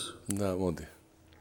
აა მოკლედ ეს არის მერლინ ენჯინი მერლინი ქვია ანუ მეთანზე მომუშავე მე მგონი ყველაზე დიდი ძრავა არის სარაკეტო ამი ძალიან იქებს თავს. SpaceX-ი მაგრამ მეთანის ძრავები ამერიკელებსაც და საბჭოთა ინჟინერებსაც შეუქმნიათ ადრე მაგრამ საბოლოო ჯამში უარი თქვეს მაშინ თავის დროზე 60-იან 70-იანებში იმიტომ რომ ნავთზე მუშაობდნენ ყველა და ნავთი კაი იყო მაშინ. ნავთზე ხო თქვით უკვე ანუ ეს ძალიან ნეგატიური თვისება აქვს ესეთი ერთი დიდი მოცულობის აუზების შექმნის დროს ჩდება რაღაც არათანაბარი სიმკვრივე ამ დიდ მოცულობაში. და მაგასი იწევს მე მგონი ან მეტი მიდის ხანდახან არათანაბრად მიეწოდება აა საწვავი ძრავას. და მეთანის შემთხვევაში ეგ არ არის იმიტომ რომ ის ძალიან დიდი სიამოვნებით ორთქლდება და იწვის და არ რჩება მისგან მეરે კვალი ანუ ნავთობისგან წარმოებული პროდუქტები. შეიძლება იყოს უფრო მაღალი მოლეკულური ზომის პროდუქტებიც და ამ მეთანის შემთხვევაში ეს ნაკლებად ნაკლებად მოსალოდნელია. ეხლა ეს სისტემა არის საკმაოდ რთული და თუ ნახავთ აქ არის წითელი ხაზები რომელიც განასახიერებს საწვავის მილებს და არის ლურჯი ხაზები რომელიც განასახიერებს თხევადი ჟანგბადის მილებს მას აქვს სინამდვილეში სამი წვის კამერა. არა აქვს ერთი წვის კამერა. აქვს ორი მინიმალური oxidizer preburner და fuel preburner. ანუ ეს პირველს ხომალდი სადაც ჩანდა ანუ preburner-ები იკვებება ამ პატარა ავზებიდან და ეს preburner-ები არის საჭირო იმისთვის რომ აამუშავოს ტუმბოები რომლებიც ძირითად კამერას გამოყვებავენ ანუ ამ ხრივაც გართულებული აქვს სისტემა იმით რომ ორ დამატებით წვის პროცესი ყენებენ ამის რა სამუშაოებს ყველაფერი. იცი რა, ანუ ესეთი სისტემები არსებობს, რა თქმა უნდა, მაგრამ ეს ზომის გამო აუცილებელია მე მგონი ამაზე და პლუს იმის გამო რომ წნევა რომელიც უნდა შეიქმნას წვის დროს არის უფრო მაღალი მეთანის შემთხვევაში, ანუ იგივე ენერგიის იგივე კონცენტრაცია რომ მიიღო, მე მგონი დაახლოებით 300 ატმოსფერომდე კუმშავენ ამ საწვავს. რა გინდოდა ჯუკა? ხო, ანუ მე მინდა და მეთქვა რომ არ ვიცი, ანუ შეიძლება იცის მარქსოლონინი რო არის. კი. ისტორიულ წიგნსაც წერს, მაგრამ ამბობს, რომ არის, ну, როგორც მიხდი, ავიაკონსტრუქტორული აქვს დამთავრებული და ეხლა სერია გააკეთა რაკეტებზე, საბჭოთა რაკეტებზე. და მან ძრავებს არჩევდა. ეხლა რამდენად კომპეტენტურად არჩევდა, ეგ არ ვიცი. მაგრამ ბევრი ისეთი დეტალი თქვა, რომელიც თქვა არ დაფიქრებულა, რომ საჭიროა ჩვენაც თქვი ტუმბოები, რომ შენ რეალურად ამ რაკეტამ ცალკე სისტემა არის, როგორ უნდა ჩატუმბოს ეს საწვავი შიგნით. ეხლა აქ ნახაზზე ჩანს, მაგრამ შეიძლება მაყურებელმა არ მიაქცევს ყურადღება, რომ აი სადაც იწვის აი ეს ბოლო ნაწილი, საწვავი სადაც იწვის, ის არის გარშემორტყმული, აი ისევ წითლად შეღებილი რაღაცით და ეს წითელი წერია რომ არის საწვავი და სინამდვილეში ამ საწვავს იყენებს შენ გაგრილებისთვისაც, ანუ გამოდის რომ ცივი საწვავი ამაში შედის, აციებს ამ შენს. რაკეტის ძრავაზე თუ გინახავთ ეს სპირალი, ვითაც კი აქვს ხოლმე ხანდახან შემოვლებული, იმაში გადის საწვავი რომ გააციოს თვითონ ძრავის корпуსი. და აი ვთქვათ აი ის რაღაც სერიაში 3 თუ 4 გადაცემის რაც აქვს, იქ აქვს ამ მთელი რიგი ესეთი რაღაც ინფორმაცია მოწოდებული, აი ვთქვათ საბჭოთა კავშირმა რატომ თქვა აი ამ კონსტრუქციაზე უარი, რატომ გააკეთა ისე, იმიტომ რომ ვთქვათ არ გამოსდიოდა, აი ვთქვათ ეგეთი კონსტრუქცია რო ააგო, ძალიან ზუსტად უნდა შეგძლებოდა, ვთქვათ მიადო და ეს ფუ ფოროვანი სტრუქტურა გააკეთო და არ გამოსდიოდა და ჰერმიტაცია არ გამოსდიოდა წნევის ვერ უძლებდა. ამიტომ ეს სხვა ამჯობინეს და ასე შემდეგ და იქ მაგალითად მთელი რიგი რაღაც უცნაური ის იყო რომ რაღაც სიმძლავრეებზე უცბად რეზონანსში შედიოდა ეს რაკეტის ალი და იწებდა ძგერას და პატარა აფეთქებებს და ანგრევდა და მაგას საერთოდ ვერაფერი ვერ უქნეს და რაღაც ძრავებზე ეგ არის ზუსტად პრობლემა ნავთზე მომუშავები იმების, როდესაც გარკვეულ იმას რომ მიაწვდი, აი იქ რაღაც ესეთი არათანაბარი წვა იწება და აი მაგას ვერაფერს ვერ უშვებია. მაგრამ კიდე იქ შიდა რეზონანსების მოშორება და ძალიან ბევრი ტექნოლოგიური პრობლემა. Merlin engine არის დაფუძნებული ჩემი აზრით საბჭოთა დიზაინებზე. მართლა? კი, კი.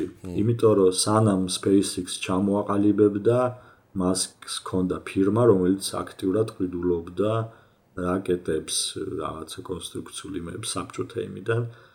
უნდათ დაეარსებინათ ფირმა, რომელიც საბჭოთა რაკეტებით მოემსახურება ამერიკულ კოსმონავტიკას. მაგრამ საბოლოო ჯამში უარი უთხრეს რუსეთმა და მან მთელი ისინი იყიდა მაშინ უკრაინაში იყო ეს RD თუ RGD რაღაც. აი საერთოდ არ გამიკვირდება თუ არალეგალურადაც იყიდა ბლომად რუსეთისგან. კი, ანუ რამოდენ რაღაც პერიოდის განმავლობაში ფალკონებზე ეყენა ის საბჭოთა ძრავები. ანუ საბჭოთა კავშირმა რამოდენიმე ათეული დაამზადა და იქ ისინი ეყარა. იქ იმან იყიდა მე მგონი თავიდან. ეხლა რა თქმა უნდა თვითონ ამზადებს ყველაფერს, მაგრამ კონსტრუქციულად გავს. მე ვიტყვი რომ ანუ საბჭოთა საერთოდ იმ ტექნოლოგიებზე რაც არის, აი იგივე ხდება ახლა ტაკამაკებზე, რომ ტაკამაკები არ ანუ გაიჭედა რაღაც პერიოდში და მათ შორის იმის გამო რომ მარტივად არ გამოდის მაგის გაკეთება.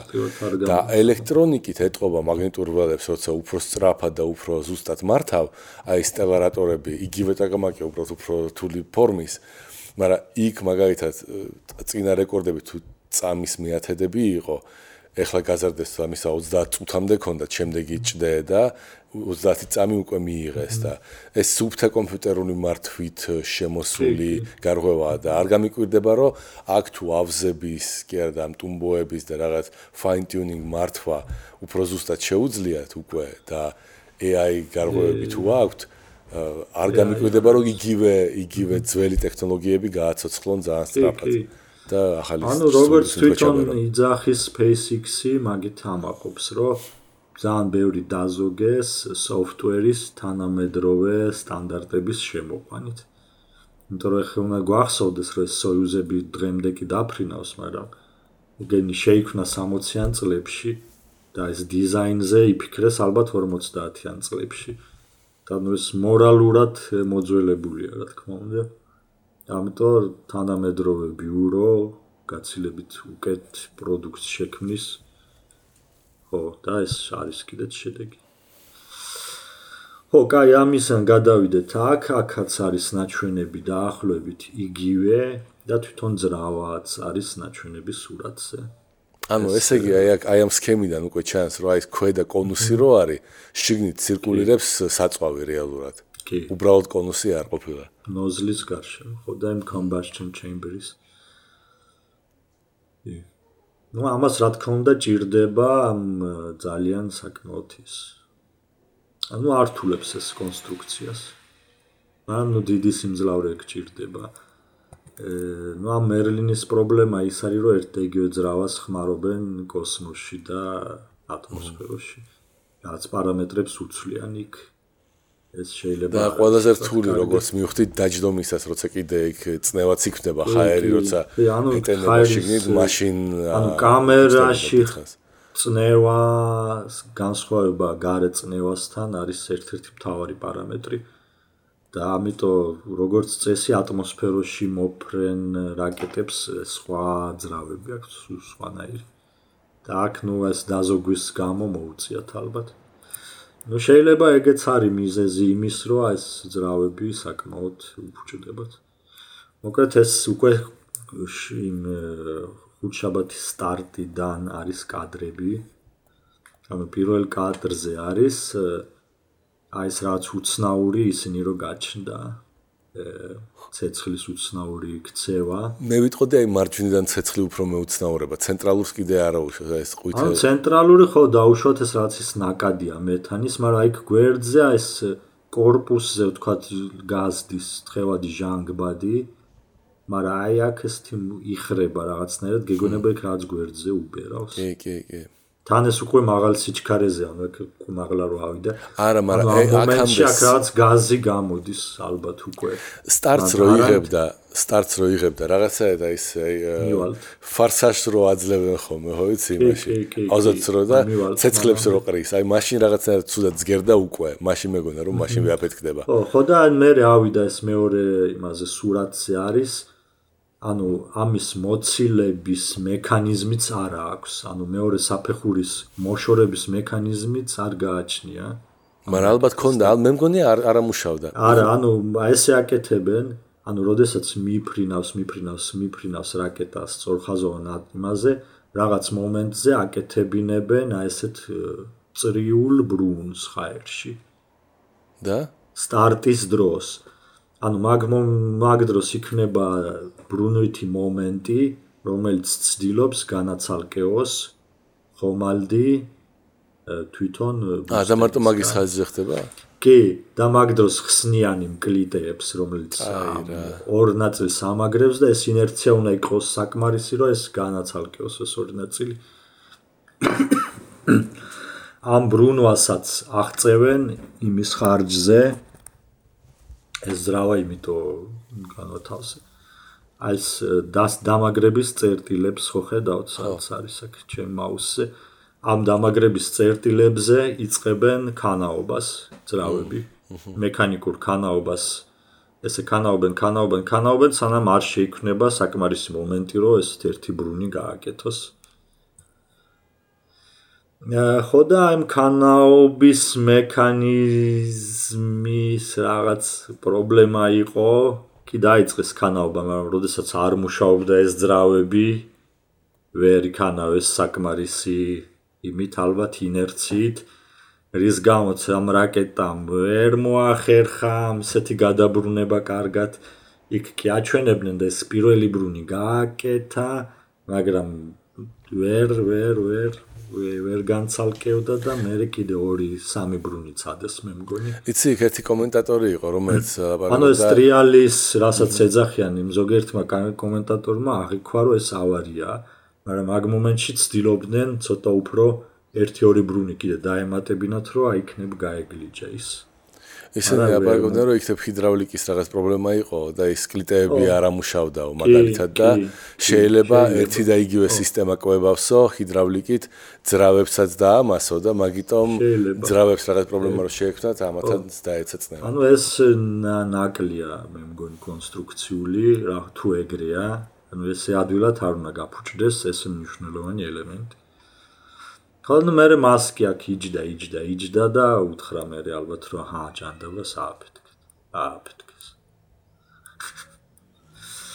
ნუ მე გადაიწყეს გამოკვლევა რატო რატო მოხდა ესე რომ ამდენ ძრავა ერთდროულად არ ჩაირთო და აღმოჩნდა რომ ახალ ნარემონტალია თუ რაღაცა არის ის ასაფრენი პლატფორმა.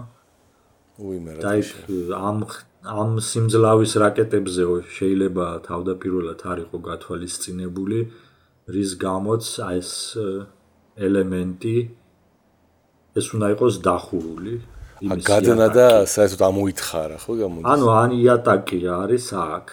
ანუ ეს რაც ამოჭამა იმ რაკეტამ ეს ყველაფერი არის ნორმალურად ჩაბეტონებული და აქ არმატურაც ჩანს აქაც ჩანს არმატურა ანუ ეს ყველაფერი უნდა იყოს ჩაბეტონებული, მაგრამ ამ გაირვა სადღაც ეს ბეტონი იმ ცეცხლმა ეს ყველაფერი დააზიანა, რამაც გამოიწვია ძალიან დიდი წვიმა ბეტონის იმების, რომელიღაც ოპერატორების მანქანასაც დაეცა ბეტონის ბლოკი და მაგ მომენტში ალბათ ამ ფრაგმენტებმა დააზიანეს რამოდენიმე ძრავა. ეს არის სუარათი ქვემოდან ფრენის დროს და აქ ჩანს, რომ აი აქ აკლია ორი ძრავა მაგალითად. იქაც ორი და ერთი, ხო, ხუთი ძრავა აკლდა. ხო, კი.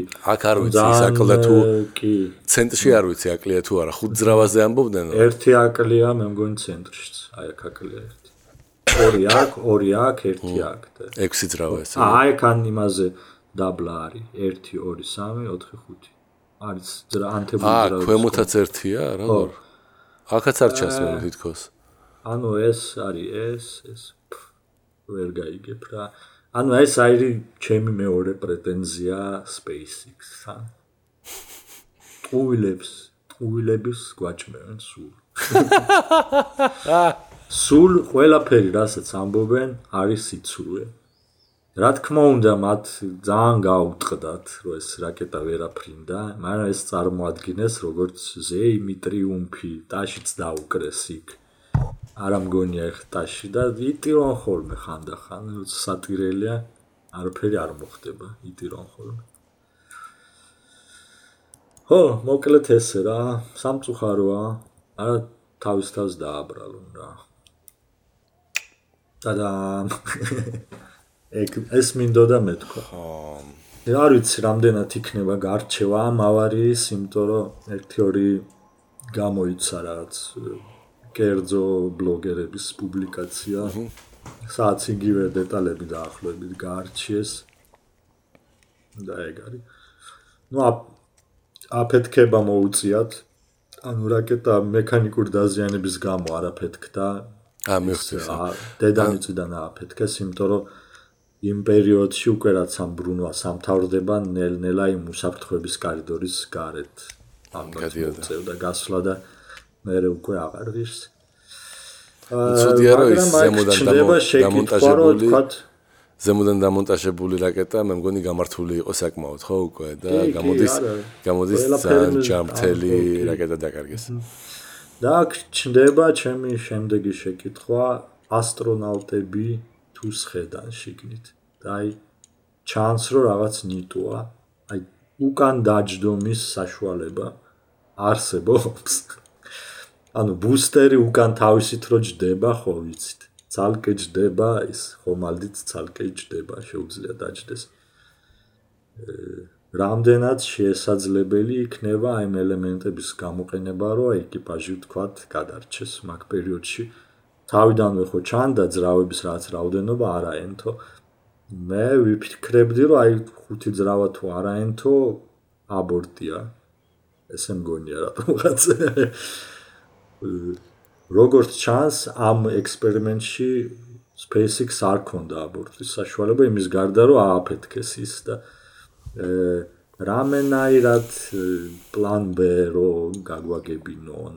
ანუ მაგ მომენტში რა ხდება ვთქვათ 6 ძრავა არაენთო და ასტრონავტების ხედან შიგნით ვინმე უნდა მოგვიყვეს რას აპირებს SpaceX-ი? რამე თუ აა მე გეტყვი მე მგონია მე მგონია მანდ ყველა სექტემო ძალიან სტრაფი ტაბლეტი. ახალი Tesla-ს ტაბლეტი და ის Tesla-ს რობოტი რა და მოასწრებს გაკეთებას ბექაპების ცნობიერების ბექაპების და შემდეგ ყველა ოჯახი დაღუპული კოსმონავტის მიიღებს Tesla მანქანას რომელშიც იქნება დაუნლოუდი გაკეთებული იმ ბოლო ბექაპის რომელიც გააკეთეს კოსმოსურ ხომალდში და მე ის არ უნდა თვითონ სიარული და ალბათ მისცემენ და ეს ალბათ ძალიან შავი იუმორია რომელსაც არ მოპატია ეს თუ აფეთქე მაგრამ რა ვქნა შავი იუმორია იმიტომ რომ რეალურად მეორე ვარიანტი რა არის. იცი თუ არის გასასვლელი ამ რაკეტიდან ალბათ არის სადმე. რომ იყოს ევაკუაციის რაღაც რელსებზე გაბმული სისტემა რომ ანუ ჩვენ ზიხარ და უცბად ეს მაგას ებრძოდა მასკი ორიგინალურად და საბოლოო ჯამში მოუწევს. არ ვიცი ну არა ეგ ყველაფერი ფუჭი ისინია იმედები იმიტომ რომ ამ სისტემას იყიდიან სამხედროები და იმათ ფეხებზე კიდიათ ეს გადარჩება არ გადარჩება. მე მგონია რომ ეს სამხედროებისთვის განკუთვნილი სისტემა მაგიტო აქვს ეგეთი აგრესიული ფორმა მათ მაგიტო აქვს ესეთი დიზაინი რაღაც ესეთი და ეს იქნება სამხედრო დანიშნულების ხომალდი. ამ დისანტები არა, უბრალოდ იქ რო იფრინოს ან ხანგრძლივი მისიები ჩაატაროს და მაგალითად განახორციელოს ის ეხლა მაგალითად Global Strike ესეთი პროექტი აქვს პრეზიდენტის ღილაკის დაჭერის შემდეგ 20 წუთში დედამიწის ნებისმიერ წერტილში უნდა განხორციელდეს ის სტრაიკი. ესეთი პროექტი აქვს ამერიკელებს. და ერთ-ერთი იმის ნაწილი შეიძლება იყოს თიხომალდი. ორბიტაზე პრეპოზიცირებული რაც კონდეს უკვე ასეთს და დააჭერ იმას რელაქს და იქიდან.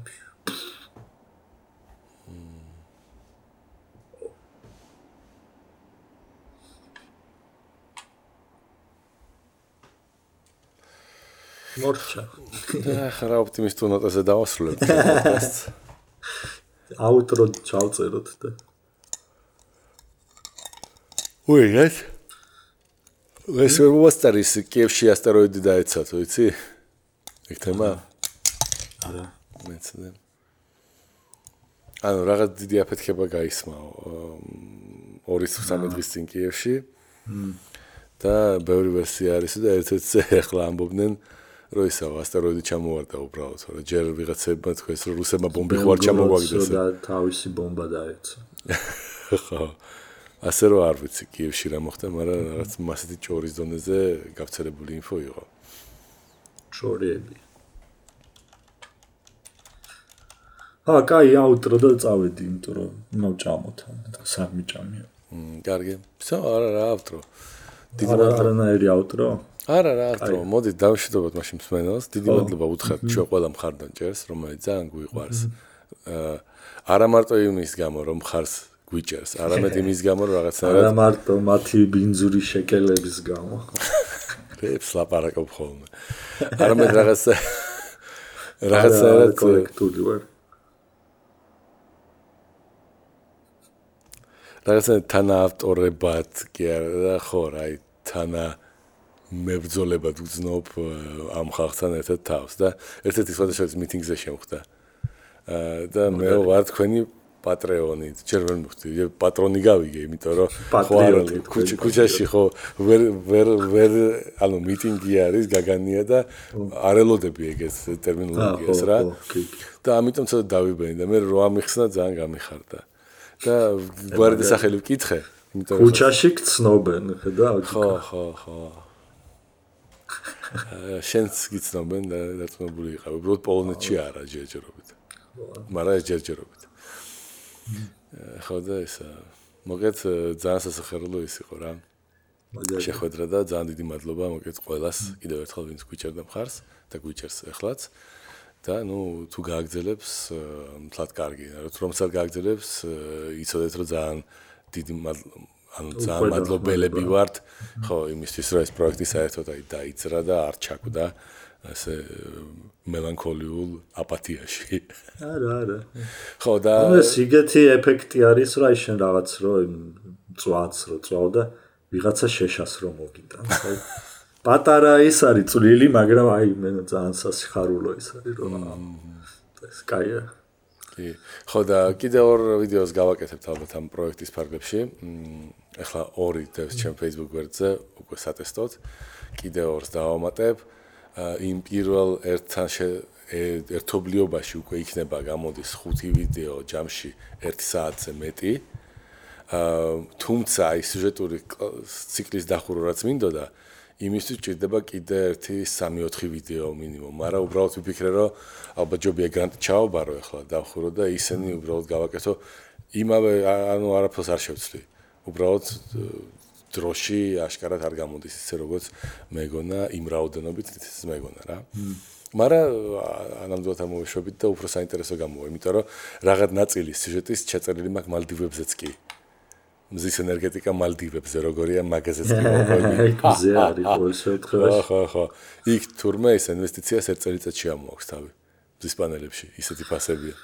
ხო, მე ველაპარაკე ტიპს ავსტრალიიდან. მაინც მაინც ამას ას დაამთავრებ უბრალოდ და ხო, ხო. ხო, ხო და პლუს კიდე ის რაღაცა გავაკეთე რომ ეს სიუჟეტები რაც გადის ეხლა ნუ აი აი ამ თვის ბოლოს რაც გავიდა და ეს ახალი ახალ იმაში რაც გავიდა უბრალოდ ახალ ფორმატში ამ ვიდეოების რომელზეც ხარისხიზე ნახეთ რომ ალბათ შეცვლილი არის და უფრო ეს ინტერვიუს გავს და უფრო პოდკასტ დაემსგავსა და არა პადოლში ჩაწერილ მას viva la résistance format. აა წინააღმდეგობის ფრონტს რაღაცას. ხო, აი ამ ეს ეს ვიდეოებიც მაგათაც დაურთე ეს მადლობა როსტაველის ფონდის მიმართ, რომ რაღაცა ესენიც გამოვიდეს აი ამ პროექტის ფარგლებში გამჭობესებული. თემატურად არ გავს, მაგრამ აი ამ პროექტის ფარგლებში გამოსულია და საბოლოო ჯამში აი ეს ინფრასტრუქტურა რაც შევიძინეთ და დავიმატეთ ამ ჯამში აისახება ყველაფერზე. და ისე არ არის რომ აი მარტო ეს გრანტი უნდა გავაკეთებინა თქვა და მარტო ეს გავაკეთეთ და სხვა არაფერი. ანუ ჯამში გავაკეთეთ კამერები. ხო, ნუ კამერები არ გვიყიდია, მაგრამ ხო, ნუ რაც რაც შევიდეთ. ხო, ნუ რაც მაგრამ ჯამ ჯამში გამოდის რომ აა ესე იგი 2 საათი dedicated grant-ისთვის და კიდე სადღაც 5-6 საათი პოდკასტის ეპიზოდის აი ამ პერიოდში რაც გამოუშვით, რაც მე ვთვლი რომ საკმარისია იმ გრანტის ფორმალური დახურვისთვის და მეც გავაგზავნებთ ამ ენერგოეფექტურობას, იმიტომ რომ თემატიკა საინტერესოა და საკმაოდ ვერ ამოვწურეთ რა. კი, კი. თემა არის. ხო, აბა, ლუი ბოდიში შეგეწყვეტინე? არა, დამავიწყდა უკვე, რაღაც უნდა ბოროტად მეხუმრა. სადღაც დავდიოდიო და რაღაც ვაკეთებდიო, არა? ხო, დამავიწყდა რა აზე ხო და. აი. რა რაღაცას შენ რაც თქვი რაღაც იმას მოვაყოლე და რაღაც მახსოვს. whatever რა რაღაც. აი, ესე იგი უყურეთ Quantum Realms. ზოგს მოეწონა, ზოგს არა, მე ჯერ არ მაქვს ჩემი აზრით ჩამოყალიბებული. არა, კაია, ძალიან კაი ფილმი. ანუ არა რაღაც გრუზოა და კაი პონტი. ლამაზია. ავატარი გადმო გადმოკაჩოთ და ისო. გაი. და მოკლედ ძალიან დიდი მადლობა ყველას, ძალიან დიდი მადლობა ლუის. მადლობა, მადლობა შენ. და ხო რა, ნახვამდის და პა. ტრა ტა ტა ტა. პარარარარა. დამ დამ პარარამ პარარამ პარარამ პარარამ პარარამ პარარამ პომ პომ პომ პომ პომ პომ პომ პომ პომ პომ ოკეი, კაი. პოკერ ფეისებითაც ვიმღერებ. ნახავთ.